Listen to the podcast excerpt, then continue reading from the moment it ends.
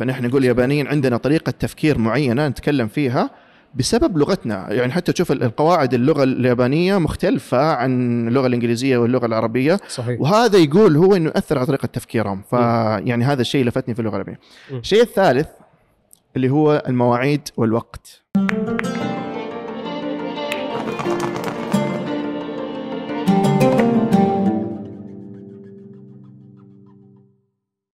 نشكر راعي الحلقة أولابز على رعايتهم للحلقة. إيش ما كان ذوقك بالقهوة بتلقى اللي يعجبك في أولابز.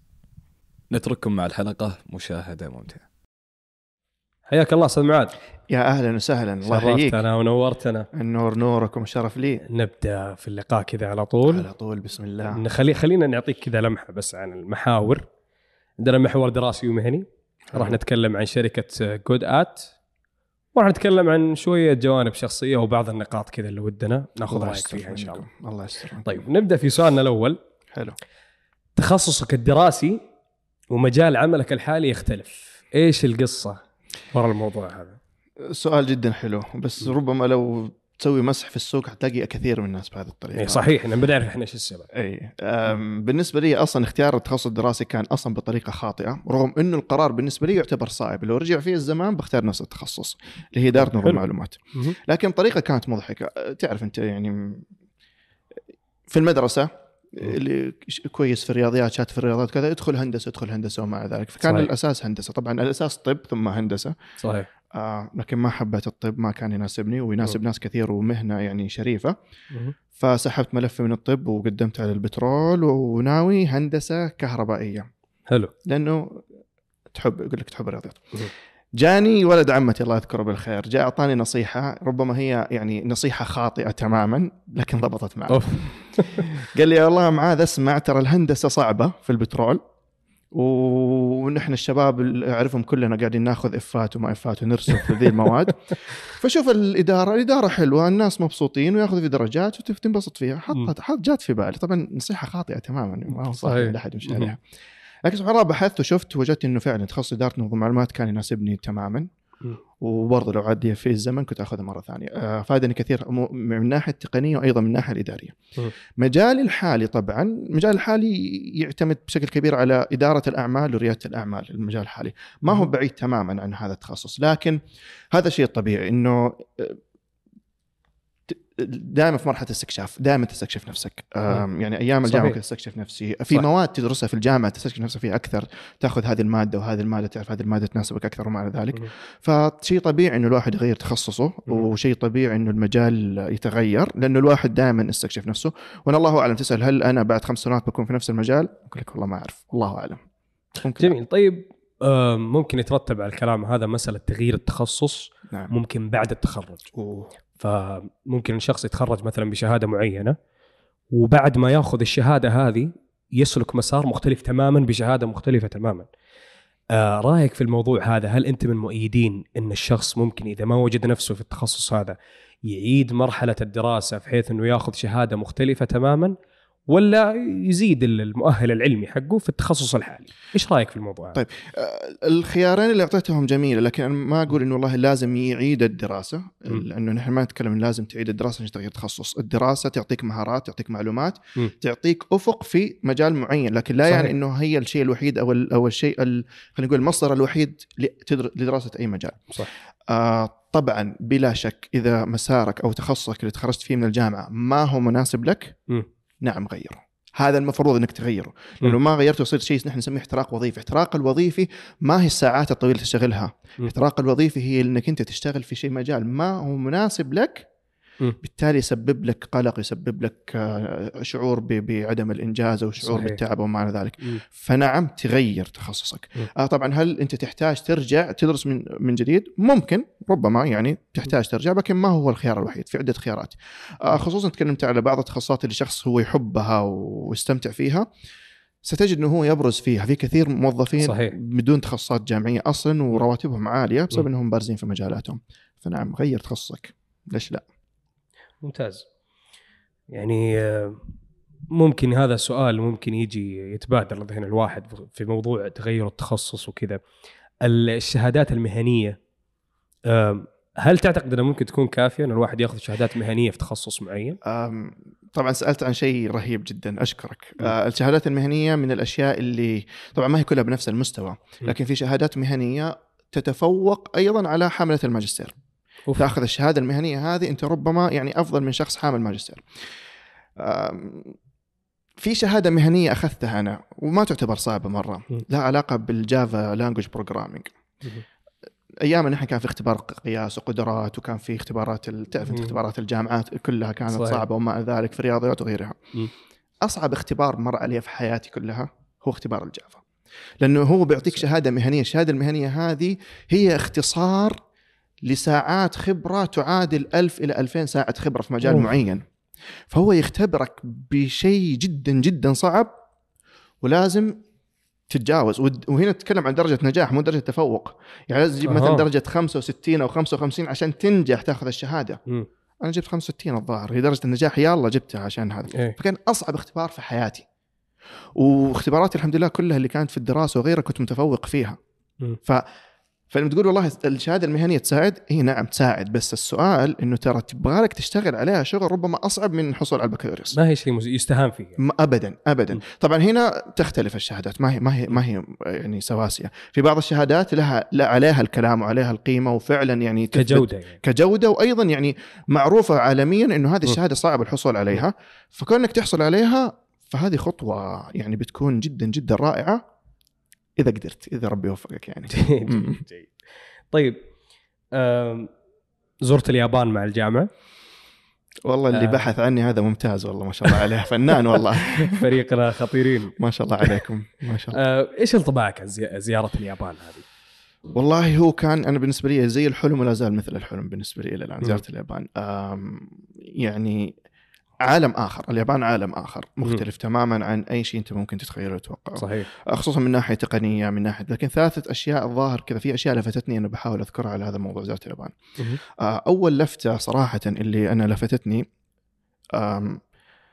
إنه التطور التقني اللي هم فيه طبعا نتكلم على 2009 في أشياء موجودة عندنا في 2009 إلى. الآن ما أشوفها في أي دولة ثانية. إلى الآن ما شفتها في أي دولة ثانية. صحيح. كم الحين كم سنة. ما شفت دولة ثانية.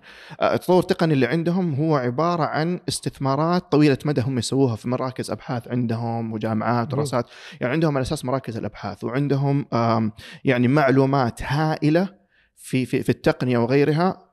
للأسف ما حد قاعد يستفيد منها إلا اليابانيين. والسبب في ذلك إنها مكتوبة باللغة اليابانية. فعندهم آه. تطور تقني هائل جدا واعتزاز كبير باللغة.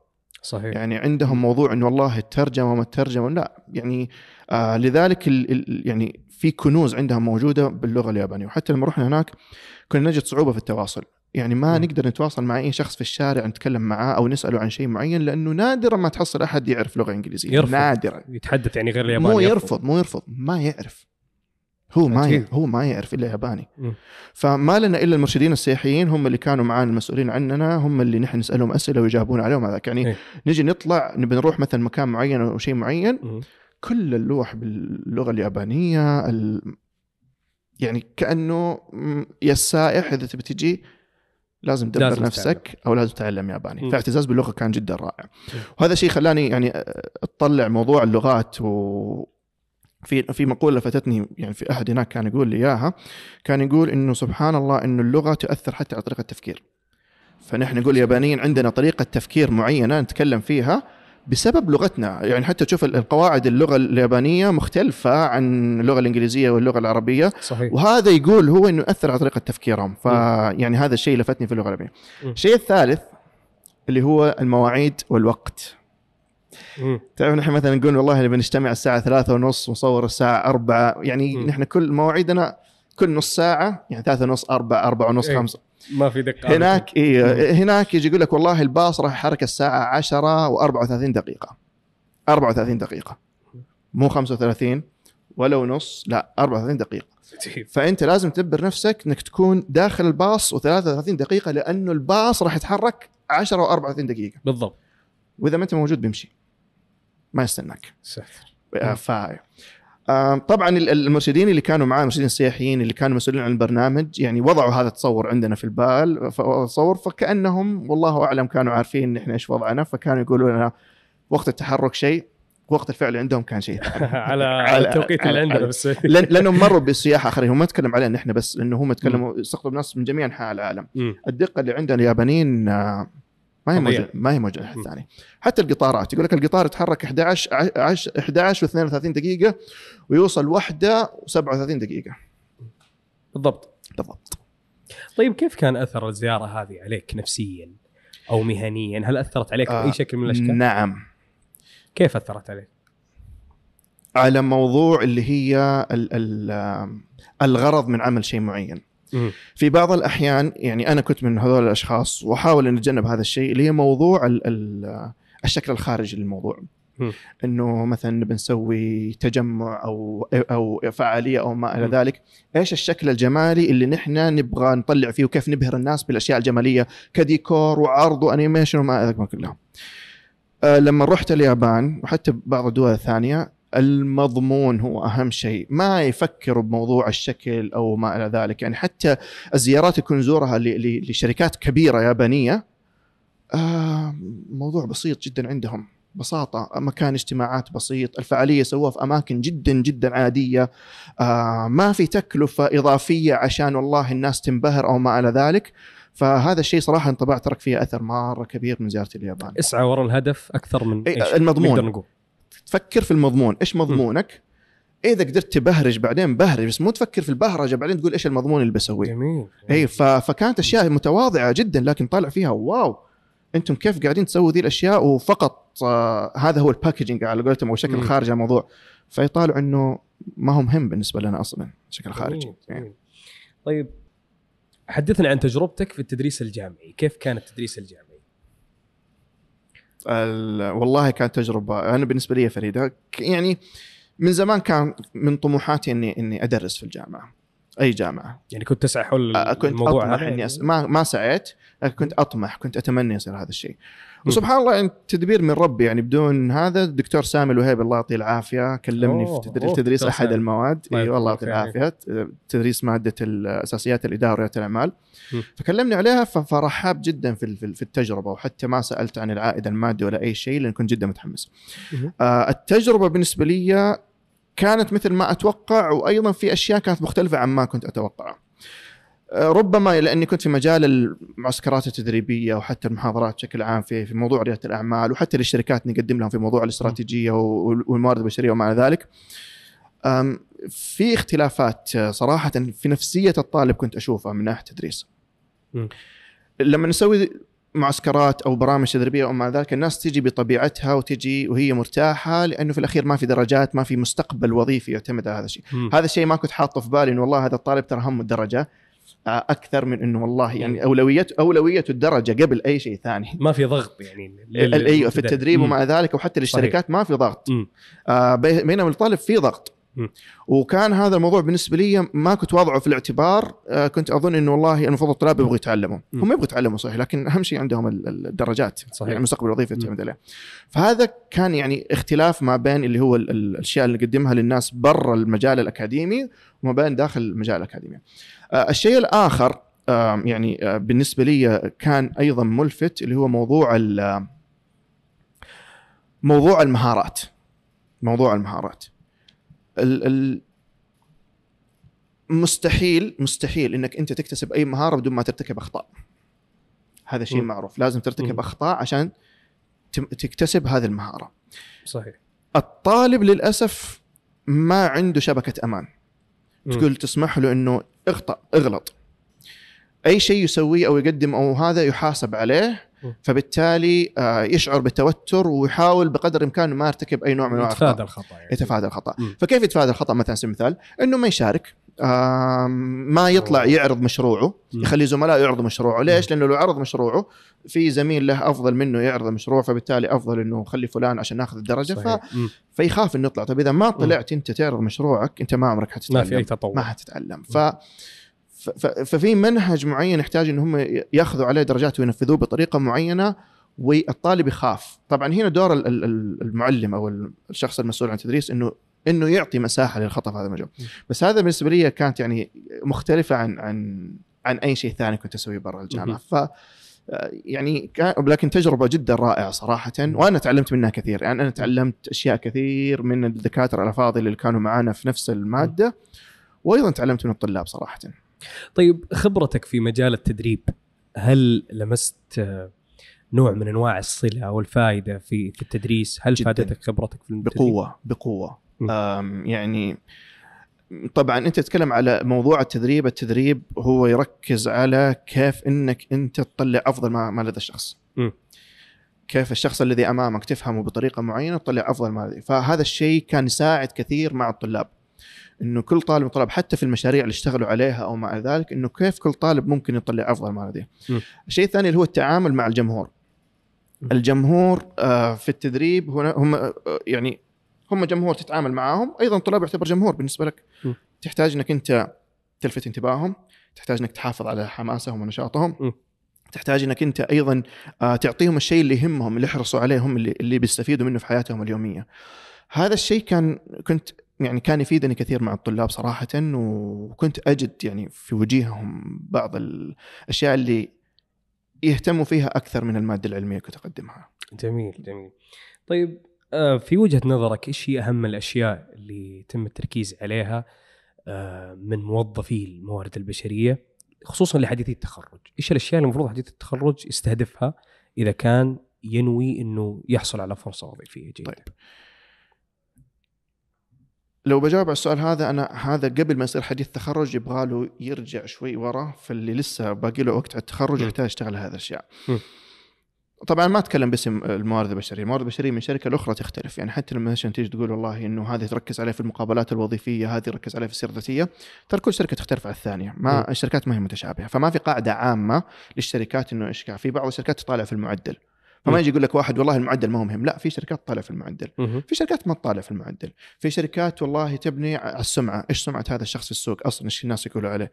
فتختلف الشركات عن بعضها ما هي ما هي واحدة نقدر نقول المقاييس ما هي ثابتة ما هي ثابتة مم. وتختلف من شركة لأخرى ومن صحيح. مدير إلى آخر مهم. يعني حتى تجي نفس الشركة تلاقي مدير يوظف بناء على معايير وأشخاص مع... على معايير لكن أها. في أشياء عامة الشخص لو اشتغل عليها بإذن الله إنه يحصل فرصة وظيفية أكثر أي. قبل ما يصير حديث تخرج لازم يشتغل موضوع المهارات والكفاءات.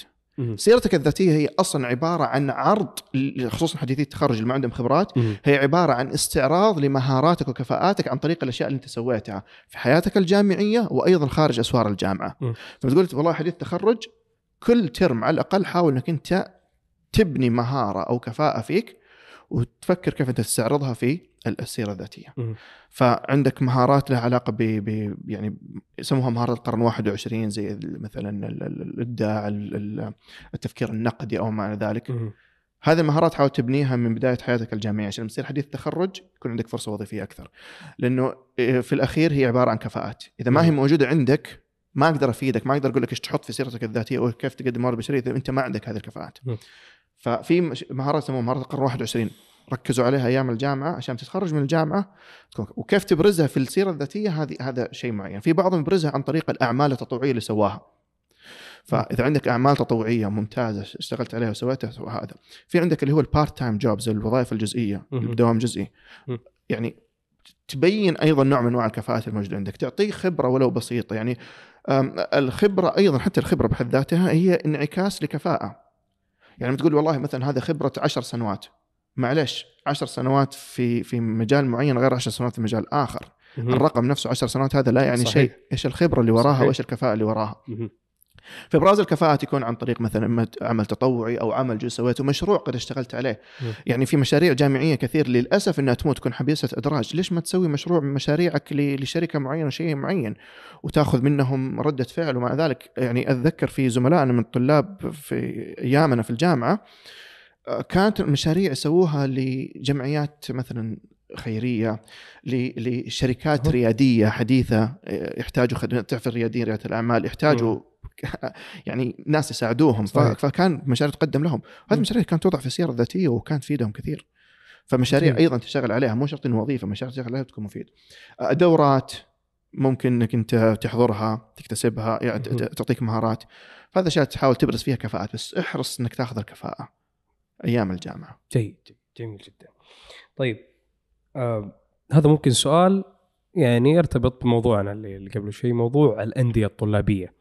آم، إيش رأيك في فكرة الأندية الطلابية؟ وهل تعتقد إنها ممكن تنعكس ايجابا بشكل كبير جدا على سيرة الطالب؟ لو استقبلت من أمري ما استدبرت أيام الجامعة مهم. كم بذلت وقت أطول في الأندية الطلابية أوه أي والله للأسف ك... يعني وهذا شيء أنا ندمان عليه لكن نقول الحمد لله على كل حال. آه التعامل مع الأندية الطلابية كان جدا محدود يعني في أوقات فراغ ونادرا وما إلى ذلك كنت كنت أشارك فيها. آه لكن الأشخاص اللي كنت اللي أعرفهم من خلال الأندية الطلابية سبحان الله بعد التخرج وجدتهم إنهم حصلوا على وظائف بشكل أسرع من غيرهم رغم إنه معدلاتهم أقل من بعض زملاء اللي ما كانوا مشاركين في الانديه الطلابية. خلينا نتكلم على ارقام، يعني في ناس كانوا في الانديه الطلابية عندهم إفات ودي ودي وما إلى. ذلك. ومعدلاتهم 2 من 4 2.2 من 4 مهم. حصلوا وظائف أسرع من اللي كان عندهم 3.5 3.6 مهم. أسرع بكثير والسبب في ذلك إن الأندية الطلابية تبين تبين المهارات اللي عندك نحن تكلمنا عن الكفاءات قبل مهم. فهي تبين المهارات اللي عندك. العمل مع فريق العمل تحت الضغوطات آه، الإنجاز بموارد قليلة أو ما ذلك. ف ضعوها يعني ما ما ب... يعني الشركات تختلف صراحة. في بعضهم ما يطالع في هذه الأشياء يطالع في المعدل فقط. صحيح. لكن أنت كشخص تتكلم عن حياتك بغض النظر عن أي وظيفة بتأخذها بعد كذا عن حياتك الانديه الطلابية هذه مفيدة جدا جدا. ما يجب إنك تتركها. جميل جميل. طيب كيف من الممكن إن الطالب يوازن ما بين الأندية الطلابية وما بين الدراسة؟ يعني ممكن يكون تحدي صعب شوي عشان كذا أقول لك اللي عند المشاركين في الأندية الطلابية يعتبروا مم. مميزين لأنهم قادرين إنهم يوازنوا بين هذا الشيء هذه مهارة مم. يعني حتى لو يقول لك والله كيف تسوي خطوات لو أعطيتك خطوات من اليوم إلى بكرة ما راح تستفيد مم. لأنه هي في الأخير عبارة عن مهارة موازنة عندك أولوية أنا إيش أحتاج أسوي كيف أرتب وقتي كيف. أضبط نومي مع مين أطلع كيف. أطلع متى أرفه عن نفسي هذه كلها ترى هي مهارات كفاءات تحتاج تشتغل عليها عشان تقدر تسوي ذي الحركة. وابدأ وجربها وانت مع الزمن حتجد إنك أنت قدرت تدير تدير حياتك صراحة. طيب بما انه يعني تطرقنا لموضوع المهارات وهذه واحدة من المهارات اللي ممكن يعني ما يخلو أي نادي طلابي منها مهارة القيادة. خلينا نتكلم عن مهارة القيادة. مهارة القيادة هل أقدر أقول انه كل شخص قيادي؟ لأن ممكن تجد بعض الأشخاص ممكن تلمس منه نوع من يعني مهارة القيادة في جانب معين وشخص تلقى فيه المهارة هذه في جانب مختلف تماما. فهل هذا يعني يخليني أقول أو أستنتج إنه كل شخص قيادي ولكن في مجال معين ولا هي مهارة لها آه خلينا نقول آه آه دلائل معينة أو ضوابط معينة؟ أم، خلينا نقول إنه لما تقول والله قيادي في مجال معين أنا ما أقول مجال معين أتكلم في مواقف معينة. لأنه هي ما هي بالمجالات المجالات هي عبارة عن خبرة تأخذها في شيء معين فأنت خبير في هذا المجال بنقول في. مواقف مواقف جميل. تتطلب نوع معين من أنواع القيادة ومواقف تتطلب انواع معينه في مواقف آه، يعني آه، أنواع قيادة مختلفة في مواقف مختلفة جميل آه، هل كل شخص يكون قيادي بناء على ملاحظات الناس؟ لا. للأسف هذه الحقيقة الصادمه إنه لا مو كل شخص قيادي قيادي آه، في أشخاص قياديين بالفطرة، في أشخاص يكتسبوا مهارات قيادية. ولكن الاجابه على السؤال بشكل عام لا مو كل شخص قيادي. يعني مهارة القيادة شيء يكتسب أو ممكن يكون شيء فطري الاثنين. موجود الاث- هو شوف هو هو النقاش في هذا الموضوع يعني لا زال إلى الآن مستمر في هذا يطول. هل, هل لا إلى الآن لا زال مستمر. النظريات لا زالت يعني أو الأبحاث لا زالت تتكلم عن هذا الموضوع. م. لأنه موضوع يمس البشر نوعا ما فصعب إنك أنت تحكم عليه بشكل هذا. لكن م. وجهة نظري اللي أنا مقتنع فيها اللي هي هي الاثنين. في أشخاص قياديين بالفطرة أو. إنهم مروا بمواقف في حياتهم سن مبكرة أو ورثوها من آبائهم أو ما إلى ذلك لكن سهل عليهم يكتسبوا المهارات القيادية. سهل عليهم. فنقول فهذول يسموهم بالفطرة. وفي أشخاص مو سهل يكتسبوها لكن قادرين على اكتسابها. المشكلة إيش تصير؟ خلينا مثلا نتكلم سيف ومعاذ وعلي هنا معانا. دخلنا برنامج إعداد قادة أو قياديين. جيد. سيف وعلي من الأشخاص اللي خلينا نقول آه قياديين بالفطرة. جيد. معاذ ما هو قيادي بالفطرة. إيش اللي يصير؟ نحن نمر بنفس البرنامج من برنامج شهر شهرين ثلاثة شهور. حنجد في فرق في نهاية البرنامج عند سيف وعند علي تطوروا بشكل كبير قياديا ومعاذ ما تطور ما تطور أها. بنفس الشكل مهم. هنا نقدر نقول والله سيف وعلي عندهم الخامة الأساسية اللي يحتاجوها كقادة أساسات. أساسات خلينا نقول خامتهم فيها مم. إمكانياتهم فيها فيها أساسيات القيادة مم. فبالتالي استوعبوا المهارات القيادية بشكل سريع وبدأوا يطبقوها. معاذ يحتاج وقت اطول مو معناه إنه ما يقدر يكتسبها بس يحتاج يبذل جهد أكبر ما راح.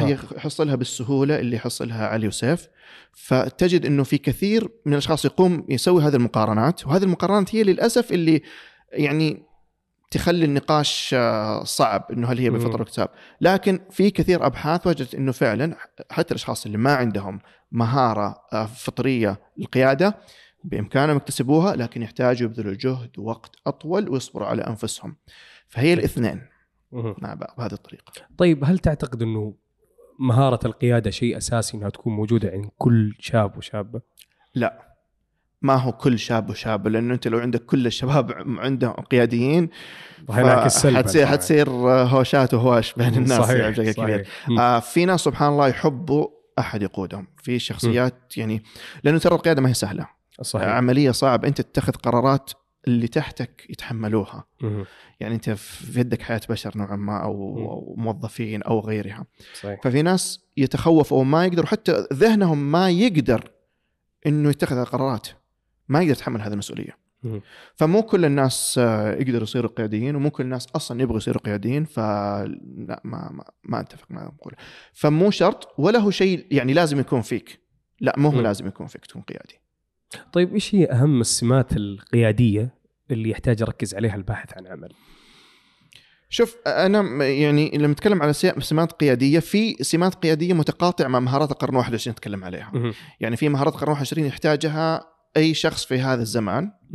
وهي جزء من المهارات القيادية لكن مو لازم ما تحتاج كل المهارات القيادية عشان تجد عمل. في عندك أنت تفكير التفكير النقدي على سبيل المثال عندك مهارة الإبداع والابتكار عندك حل المشكلات وحل يعني يعني الحلول والتحليل وما إلى ذلك. ففي في مهارات هي مهارات القرن 21 آه لكن اللي أنا جدا جدا أحرص عليه إنه أي شخص يشتغل عليه سواء حتى مو بس هي كقيادة حتى في الوظائف وحتى أيضا في حياتك الشخصية اللي إحنا نسميه الذكاء العاطفي. الذكاء العاطفي. هذا لازم في القائد. أه، تحتاجه أنت في عملك ودوامك عشان تترقى بشكل سريع ويعني تبرز بشكل سريع. صحيح. أيضا في حياتك الشخصية. مع أهلك مع زوجتك مع زملائك. الشخص اللي عنده ذكاء عاطفي سبحان الله قادر على إنه آه، يكون مميز ما بين أقرانه. فهذا اللي ممكن الواحد يركز عليه. يبدا يشتغل جيد جيد. ذكرت في أحد حساباتك عن نوع من الاستمتاع بدعم ال- ال- المهارات آه، للأفراد وتطورها. إيش سر الاستمتاع في الموضوع؟ مين هذا اللي جاب ذا الكلام؟ بس والله فريق الاعداد هذا ممكن والله إنك نحاسبهم تخوفهم. بعدين. والله انكم تخوفوا أنا أقول إيش فيهم ساكتين ما يتواصلوا معي ما يسألون أسئلة وقاعدين يفتشوا كل هذا. هدوء قبل العاصفة. موضوع الاستمتاع بمساعدة الجهات والأفراد يعني أه، هذا شيء أنا اكتشفته في نفسي عام 2011 ما كنت في أرامكو. كان في برنامج جدا رائع اللي هي ال- العادات السبع. للناس أكثر فعالية برنامج كان تدريبي مو غير الكتاب. فوجدت إنه أنا فعلا رسالتي في الحياة اللي هي مساعدة الناس على إنهم يكونوا أفضل ما لديهم فكان هي الناس والجهات والأفراد. والاستمتاع لأنه أنا بالنسبة لي ال- ال- ال- الحصول على النتيجة رائع. يعني كمكافأة بالنسبة لشخص جدا جدا رائع إنك تحصل على نتيجة معينة. لكن الرحلة نفسها اللي أنت تخوضها آه انك تسعى لهذا النجاح وإنك توصل نقطه بالنسبة لي الرحلة ممتعة أكثر. فأنا أستمتع لما أشوف الشخص يتطور آه يخوض الرحلة اللي هو يخوضها يبني مهاراته. أشوف الفرق اللي كان فيه من قبل على البعد أحس إنه فعلا في تغيير في حياة الناس. وهذه أحد الميول الموجودة عندك شفتها فيني اللي هي الميول اللي لها علاقة بمساعدة الآخرين. لذلك أنا أستمتع ويعني في كثير من الأحيان أسويها كذا كهواية. وهي بدأت كهواية ولا زالت تستمر كهواية معي جميل جدا. لأن أستمتع. العائد عندي هو الاستمتاع أكثر من النقد. جميل جميل. طيب آه، أستاذ معاذ ما مدى تأثير الشخص القيادي الناجح على آه، تابعينه؟ خلينا نقول في شركة أو في أي مكان. ربما هي هي يعني حجر الأساس أنا من وجهة نظري. حجر الأساس في أي فريق اللي هي القيادة. طبعا ما أتكلم عن على القائد أتكلم عن القيادة بشكل عام. ممكن يكون في شخصين عندهم مهارات قيادية مكمله لبعض أو ما إلى ذلك لكن موضوع القيادة هو الأساس. يعني مهارة القيادة نقدر نقول هي الأهم؟ أساس هي أساس. أي شيء ثاني تسويه بدون قيادة ما راح يشتغل. سوينا سوينا استراتيجيات للشركات سوينا. نظام إدارة أداء للشركات وما ذلك. إذا كانت القيادة ضعيفة أي شيء نحن نسويه يروح هباء منثور. ما منه فائده ما منه فائده. تمام؟ طبعا هذا الكلام اللي أنا أقوله اللي هو القيادة هي الأساس. ربما البعض يجي يشوف والله يقول طب نحن في شركة أو عندنا قائد ما هو فعال أو ما هو مناسب وما هو ذلك لكن الشركة ماشية أنا أتكلم على الشركات الطموحة الشركات اللي بتوصل شيء عظيم في المستقبل الشركات اللي في في منافسة محتدمة يعني لو لو ما سويت الشيء الأساسي صح منافسيك بياكلوك. في شركات يعني خلينا نقول مرتاحة على نطاق معين محدود. سقف طموحاتها بسيط ما تبي تتجاوز ما تبي تتعداه فكلامي قد لا ينطبق عليها. مم. لكن تكلم أنت على منافسة شرسة. آه، طموح آه، توسع آه، نبغى نبغى نبغى نتفوق نبغى نفوز بموضوع الفوز. يتطلب وجود قيادة قوية. بدونها بدونها يعني حتى في كثير من الأحيان يعني لما نقدم استشارات للشركات في موضوع الاستراتيجية آه نجد إنه هالاستراتيجيه راح تموت. من البداية نقدر نعرف إنها راح تموت. لأنه ما, في قائد ما في ما في ما في قيادة جيد ما أقول ما- في قيادة بتكلم عن قيادة. ما في قيادة ممتازة ومتميزه فعلا توصل لشيء. فأنا بالنسبة لي هي أهم شيء. بدونها أي شيء ثاني تدرسه في علم الإدارة أو في مجال الإدارة أي شيء. ثاني تدرسه في الكتاب ما ما يفيد ما منه فائده ما في ما في ما في حصاد منه. ما في فائده إذا كنت طموح تبي توصل لشيء عالي. مم. إذا تمشي زي ما أنت يعني على قولتهم بالستر والبركة ممكن. مم. بس تبي تتفوق تبي تفوز طيب كيف نعالج المشكلة هذه في خلينا نقول المدير اللي ما يمتلك قيادة جيدة أول شيء لازم يستوعب إنه هو ما يملك أه، خلينا نفرق بين بين القيادة والإدارة. آه فنحن نتكلم على الجانب القيادي مش الجانب الإداري مم. الجانب الإداري بالضبط. بامكانك تجيب أي أحد هذا مم. فنيجي على موضوع القيادة أول شيء لازم يستوعب إنه هو ناقص حلو لما نروح لجهة معينة ونجد القيادة تعترف بضعفها. نحن نتفائل نتفائل لأنه نعرف إنه هذا الشخص مستعد إنه يتدرب ويتطور ويتحسن ومع ذلك لكن خطوات الحل يعني نعم آه،. لأنه مهما تقول حيقول لك أنا صح أنت ما تفهم أنت كذا أنت كذا. آه، لكن في بعضهم يظن هو قائد ناجح وقائد فعال تجي تسأل موظفينه هذا كيف كلهم ما يذكروا بالخير. فأول خطوة إنه لازم الشخص نفسه رأس الهرم أو القيادة تعترف بضعفها إذا ما وصلت دي المرحله أي شيء ثاني بيكون صعب تمام. فأول شيء اللي هي موضوع اعتراف بالضعف. الشيء الثاني الضعف هذا فين؟ وكيف ممكن تطوره وكم يحتاج. في شيء في آه، مفهوم موجود في الشركات الكبيرة. تكلم أنت على الشركات اللي طلعت من Silicon Valley زي فيسبوك وجوجل اللي يسموه ال coach executive coach. في شخص اسمه بيل كامبل. هذا شخص مع ستيف جوبز مع مؤسسي جوجل ومع كتبوا كتاب عنه ولو تشوف الكتاب هذا إنه هذا ال executive coach أو ال leadership coach يساعد كثير القياديين إنهم يكتسبوا مهارات قيادية حتى هم رؤساء شركات زي ابل وجوجل وفيسبوك Okay. فاول شيء اعتراف بالضعف ثم بعد ذلك اللي هو يكون عندك شخص أو برنامج أو coach يساعدك. لوحدك صعب صعب تبني مهارات قيادية. لازم في شخص يكون خبير. واللي يجي يقول لك والله بعطيك course قيادي في خمسة أيام وما إلى ذلك بعد عنه. القيادة لا تكتسب لا تكتسب في ساعات قليلة. تتعرف على القيادة في ساعات قليلة نعم لكن تكتسب مهارات قيادية في ساعات قليلة لا. تحتاج مواقف تحتاج تحتاج وقت زمني لاكتساب هذه المهارات. طيب. خلينا نتكلم الآن عن شركة جودات. آه سلكت آه، مسار ريادة الأعمال أسست شركة جودات. كيف كانت بدايات شركة جودات؟ أم، في ناس يزعلوا مني لكن أنا ما أعتبر نفسي ريادي أعمال. ولا أعتبر إنه شركة جودات شركة ريادية. أه، نحن في مجال الاستشارات الإدارية. نحن في مجال استشارات ريادة الأعمال لكن ما نعتبر نفسنا ريادة أعمال لأنه موضوع الابتكار بالنسبة لنا ما في ابتكار كبير سوينا. صح عندنا. برامج مبتكرة مختلفة فعندنا منتجات ريادية لكن الشركة بحد ذاتها بكبرها كفكرة يعني. كفكرة أنا. ما أعتبرها دي تأسيسها كان في 2016 أه، آخر وقتي في أرامكو أسست شركه اسمها علول تنمية القدرات. أحد المؤسسين فيها ولا زلت شريك فيها. طلعت من أرامكو خرج من أرامكو كان على هذه الشركة هي شركة علو. اشتغلت فيها سنة ونص كشريك إداري. بعد ذلك الشركاء قرروا إنه الشركة تنقل للرياض. فطبعا ما أقدر ما كنت أقدر أترك الشرقية وقتها. كنت أدرس إم بي اي في الجامعة ومع ذلك. فقلت أنا بجلس في الشرقية وفتحت مكتب الاستشارات.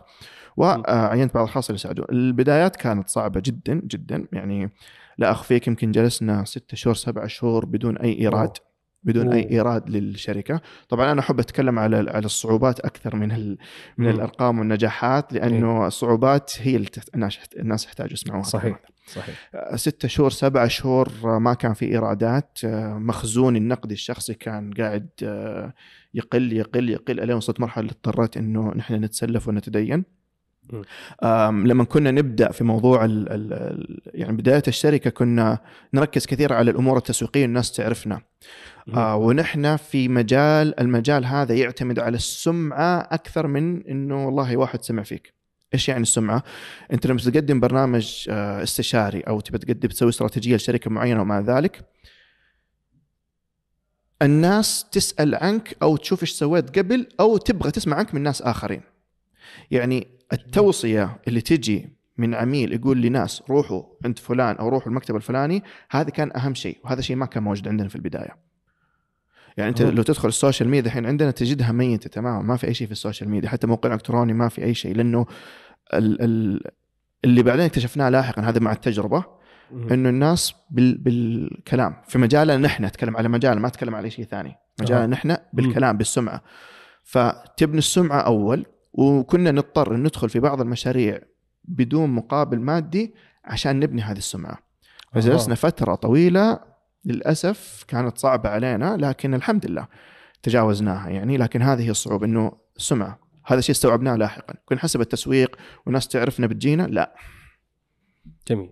جميل طيب آه عندكم شراكات كثيرة مع الجهات الحكومية وأبرزها اللي مع مجلس شباب الشرقية. إيش أبرز الأشياء اللي ممكن تقدمها مثل هذه المجالس للشاب والشابه؟ والله شوف يعني آه، بالنسبة لنا كان كان يعني آه، موضوع الشراكة خصوصا يعني مع المجلس كان جدا رائع. نحن عندنا برنامج اللي هو برنامج نحن نسميه معسكر الرؤساء التنفيذيين. البرنامج هذا يعني ما بتكلم عنه كان أي أحد حضره يقارنوا ببرامج دولية يقارنوا برامج دولية ربما يقول يتفوق عليها. ما شاء الله اللي عجبني جدا في مجلس شباب المنطقة الشرقية إنهم آمنوا بفريقنا آمنوا بشركتنا وعقدوا الشراكة هذه معنا. كان بإمكانهم بكل بساطة ممكن يجيبوا الشركات هذه الدولية الثانية لكنهم آمنوا فينا. ويعني تجربتنا الحمد لله تكلت بالنجاح. فموضوع الإيمان بالشركات خلينا نقول المواهب أو الكوادر المحلية الوطنية اللي موجودة هنا عندنا في المملكة كان شيء جدا رائع. ساعدنا يعني حتى مو بس يعني ما نتكلم عن الناحية المادية نحن نتكلم حتى عن الناحية المعنوية. يعني جاتنا فرصة نجرب برنامج الناس صارت تقارن برامج دولية. هذا الشيء معنوي يعني يغطي على أي شيء ثاني نقدي أو مادي يكون موجود. فالشراكة مع الجهات خصوصا اللي تؤمن بالشركات المحلية ومع ذلك جدا رائع وجدا مفيد وحتى يعطينا وصول أسرع وحتى يعطينا تعلم أفضل. يعني إحنا تعلمنا من مجلس أشياء مرة كثير في التجربة هذه اللي صارت. فأي شراكة نحن نقوم فيها مع أي جهة صحيح نحن بنقدم شيء مفيد بالنسبة لهم بس أيضا بنتعلم منهم. ففيها تبادل معرفة تبادل خبرات مشاركة معلومات يعني ربما لا تقدر بثمن. فجدا جميل. كانت يعني الشراكات هذه بشكل عام جدا رائعة ومفيدة للكل. جميل جميل. طيب آه خلينا نرجع نسلط الضوء على مسألة ريادة الأعمال. تمام. يعني هذا موضوع آه، يشدني أنا شخصيا. وما أخفيك إني ماني من الناس اللي مؤمنة بريادة الأعمال بنسبة 100% لا حول ولا قوة إلا بالله. آه يعني خصوصا مع مسألة الفكرة. يعني أحد أركان ريادة الأعمال يقول لك إنك آه، تبتكر فكرة ما هي موجودة في في السوق حاليا. سؤالي في ظل تطور الأسواق الآن في كل الجوانب وعلى جميع الأصعدة كيف من الممكن الواحد يجي بفكرة تكون جديدة على سوق العمل خصوصا في الوقت الحالي يعني قبل 20 سنة مختلفة تماما عن الآن السوق صار تقريبا في حالة تشبع من الأفكار كيف ممكن إني أطلع بفكرة وأكون رائد أعمال في مثل هذا الوقت أول شيء ليش أنت مقتنع بريادة الأعمال أول شيء يا سيف؟ هي النقطه هذه تحديدا اللي موضوع الفكرة طيب شوف إيه؟ طبعا أنت تتكلم نتكلم عن عدة مستويات. في موضوع أنت كشخص كشخص سيف هل سيف لازم يصير ريادي؟ لا مو لازم.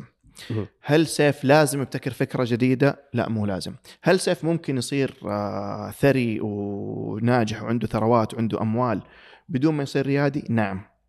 تكلم رياده الأعمال تتكلم على المشاريع اللي هي مبتكرة لكن أنت بإمكانك تفتح أي نوع من أنواع المشاريع وتسترزق من وراها وتصير ثري عادي الفكرة جداً. موجودة مسبقا. عادي جدا ما فيها أي مشكلة أو ما هذا. لكن ليش الجهات آه، يعني القطاع الحكومي والخاص وغيره يفضل ريادة الأعمال على غيره؟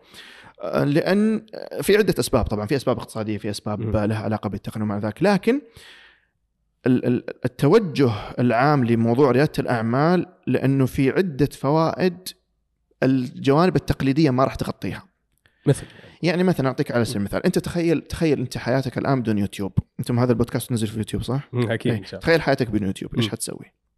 إيش كان ممكن؟ حترفع على ملف وتشاركه مع الناس أو تحمل نفترض إنه في واتساب.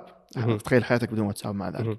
موضوع ريادة الأعمال قاعد تعطيك سهولة وتواصل وتعطيك تنفيذ لمهام أسرع بكثير. هذا كمثال طبعا أعطيك أنا كمثال. مما كان سابقا. فمو... فرياده الأعمال هي غرضها أنها تساعد تسهيل حياة الناس. فأنت كل ما قدرت أنك أنت تبتكر شيء جديد لتسهل أو تساعد حياة الناس كل ما صارت حياة الناس أفضل كل ما. صارت آه، أسهل آه، كل ما صاروا أكثر إنتاجية. يعني مثلا لو ما كنا ما كنت أقدر أجي هنا البودكاست اليوم لو كنت أبغى الوصف آه، معاكم إنه تعال كذا ولف مم. كذا ولف كذا سهل.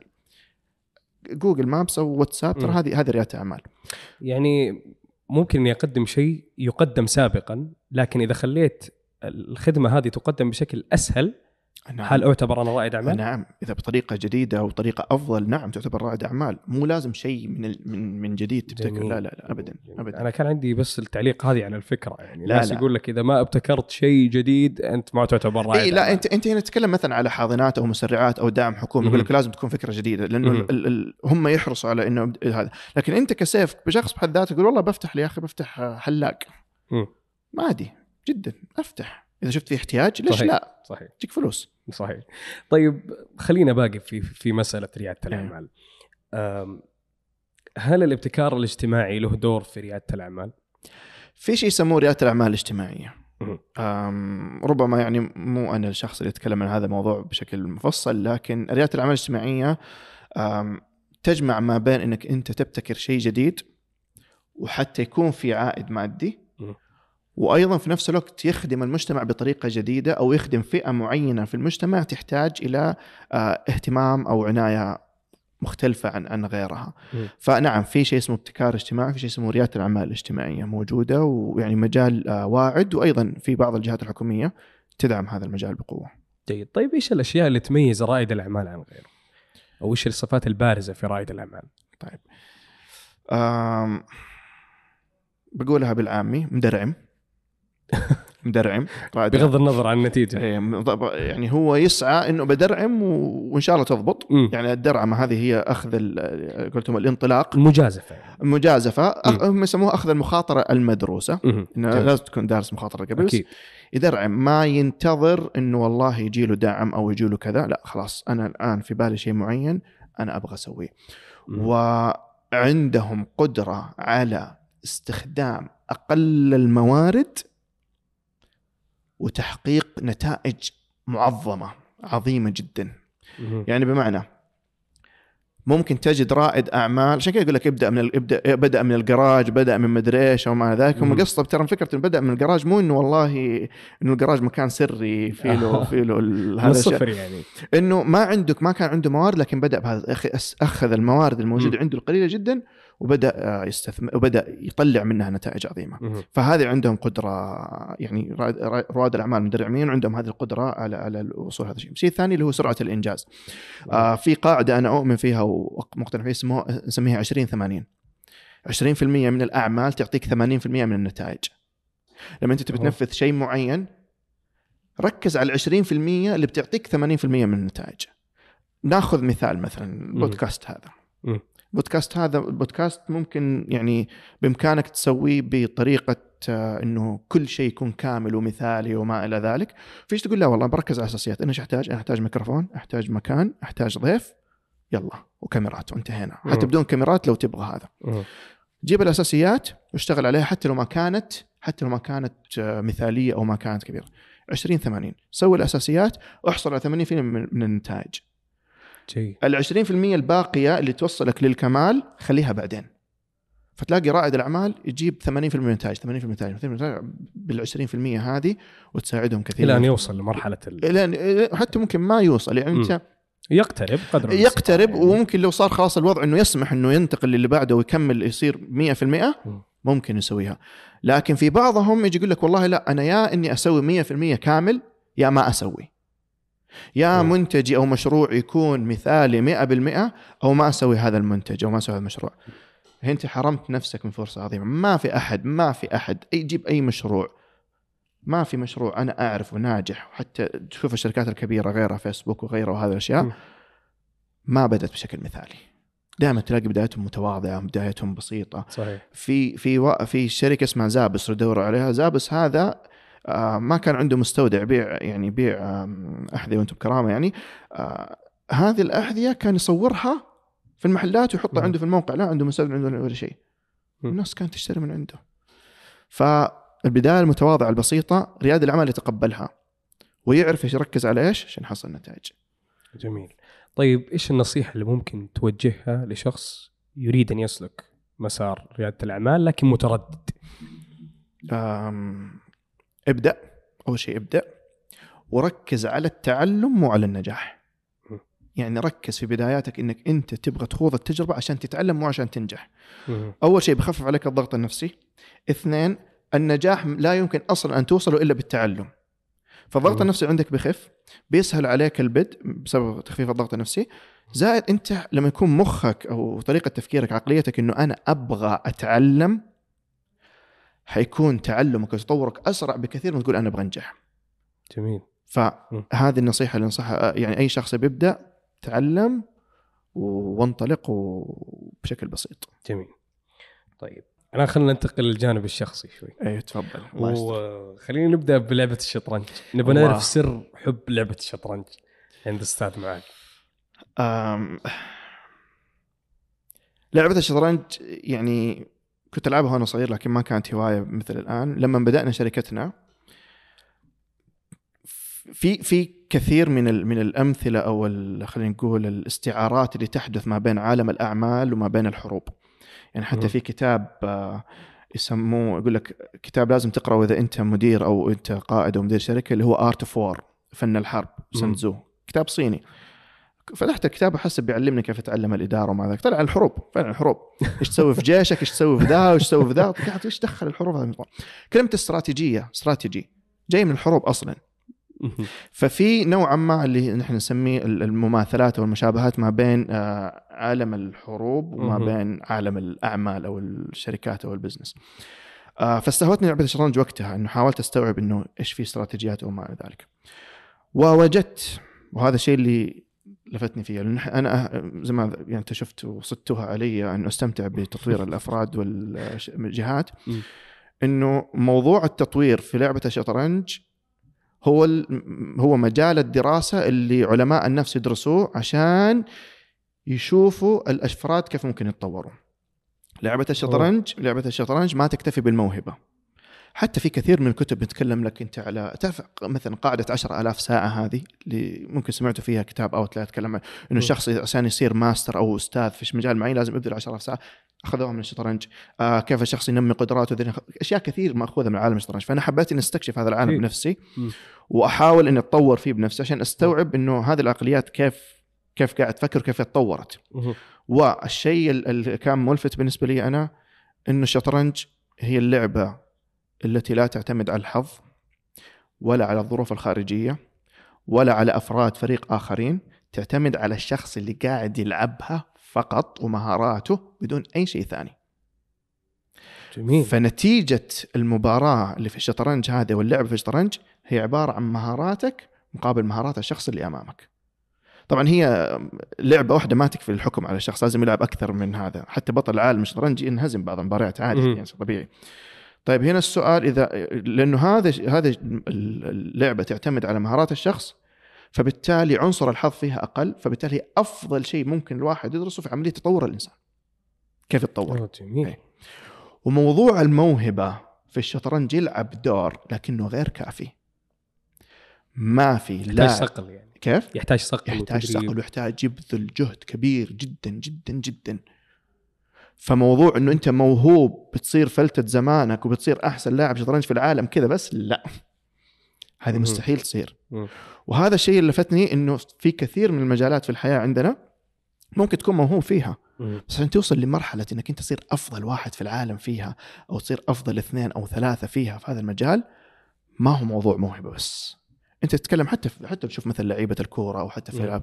ما صحيح. هم ناس ما هم ناس ولدوا بهذه ال- بهذا ال- بهذه المواهب فقط. صحيح. صحيح جلس وقت. فهنا يجيك في بعض الأشخاص وهذه وهذه يعني لفتتني. في أشخاص أذكياء. أذكياء جدا ما شاء الله تبارك الله وعندهم موهبة وتتعلموا بسرعة. وبسبب إنهم تعلموا بسرعة كل شيء سهل عليهم. مثلا أعطيك درس أنت شكلك ما شاء الله سيف شكلك دافور أو نقول شاطر مثلا. فاجي أعطيك مسألة في الرياضيات مم. تتعلمها بسرعة تحلها بسرعة. فتحس كل شيء سهل عندك. فلما توصل لمرحلة بس ما بتكلم عليك أنت خلينا نشوف مثال ثاني فيوصل الشخص الذكي هذا المرحلة ولازم أي شخص ذكي يبغى التميز حيوصل للمرحلة. إنه حيكون في تحدي صعب ما يكون سهل زي الأشياء اللي قبلها اللي مر عليها من قبل. تحتاج تحتاج منه جهد ووقت. هو كل شيء قبله قاعد يسويه كان بسهولة يحصل عليه بسهولة يحل المسائل بسهولة يستوعبها. بس حيوصل لمرحلة حي... حيعلق حيجد صعوبه فهنا نجي نقول له ترى موهبتك توصلك ذا الحد عشان توصل الحد الأعلى تحتاج تبذل جهد وقت تحتاج طريقة تحتاج جهد. ووقت وتحتاج مم. مساعدين وتحتاج أشخاص وتحتاج كوتش وتحتاج مدرب وتحتاج مرشد مم. عشان توصل المرحله بعدها ولازم تخفق ولازم تبذل جهد فهنا يجي موضوع إنه في بعض الأذكياء تجدهم حتى ممكن تتذكر ناس معك في المدرسة تشوفهم مم. أذكياء تجدهم بعد من فترة من زمان أنت ليش ليش كذا ليش كذا وضعك؟ لأنه تعود كل شيء سهل بذكائه ما تعود إنه يحط جهد وقت. صحيح. الشطرنج هذه علمتني. صحيح. أنا صراحة اكتشفت إني غافل عن الشطرنج يبغالي امارسه أكثر. مو لازم تتعلمها. بالصراحه هو. هو مو لازم تتعلمها يعني صراحة بس أنا دخلتها من هذا الباب إني مم. أبغى أعرف كيف الشخص يتطور فيها وقطعت شوط الحمد لله لكن ما أحس إني يعني لاعب مرة ممتاز فيها. يعني نقدر نقول إن الألعاب خلينا نقول ألعاب الذكاء الاستراتيجي نقدر نقول إنها تنعكس ايجابا على حياة الشخص؟ ما في دراسة تثبت هذا الشيء. طبعا الشط- الشطرنج حالة خاصة مم. الشطرنج آه، خلينا نقول في دراسات على الناس اللي عندهم فرط الحركة ومع ذلك إنها تساعدهم فيها كثير في. في ففي لها دراسات إنها تساعد في حياة بعض الأشخاص مهم. لكن خلينا نقول والله ال- اللي فنان في الشطرنج هل هو بيصير فنان في أشياء ثانية في الحياة؟ بقول لك لا. هل أنت لو تعلمت الشطرنج بتصير فنان أشياء مو مو لا من باب الإنكار من باب إنه ما في شيء يثبت، أها. ما في شيء يثبت. آه لكن آه أنا في شيء واحد تعلمته من الشطرنج الموضوع ال- التخيل. أها. أنا ما كان عندي خيال سابقا. الشطرنج أنا أحتاج إني أقفل عيني وشو كذا وأتخيل قطع الرقعة وأبدأ ألعب وأنا مع واحد قدامي وأنا مغمض. هذه المرحلة ساعدتني في إني أتخيل بعض المواقف اللي تصير في الحياة أو إني أصمم بعض البرامج التدريبية بهذه الطريقة. فتخيل أقفل عيني وأقوم أتخيل كيف أشخاص يتحركوا، كيف يروحوا، كيف يجوا، كيف خطط المرور، فهذا الشيء فادني أنا شخصيا في هذا الموضوع. لكن تجي الدراسات تقول لك لا. لكن ألعاب الذكاء بشكل عام تساعدك إنك تحافظ على مستوى الذهني الموجود عندك في عقلك. أها. هل هي بتطورك؟ بعضهم يقول نعم، بعضهم يقول لا والله ما في شيء يثبت. بس. كويس تسويها يعني دائما دائما خلي مخك يشتغل يا سيف. جميل جميل طيب ذكرت في أحد تغريداتك الله يستر. وهذا برضه يعني فريق الاعداد ناويك اليوم ما شاء الله عليهم ما شاء الله ذكرت في أحد تغريداتك أن مستواك هو معدل متوسط الخمسه أشخاص اللي تجالسهم نعم هل نقدر نقول انه مجالسة الناجحين هو سر النجاح؟ خلينا نقول مو شرط ناجحين لأنه خلينا نقول أشخاص يكونوا طموحين يعني كيف كيف أوصف لك إياها؟ هي أصلا مقولة يعني أنا ناقلها يعني مقولة معروفة. مشهورة لكن أنا جدا مؤمن فيها.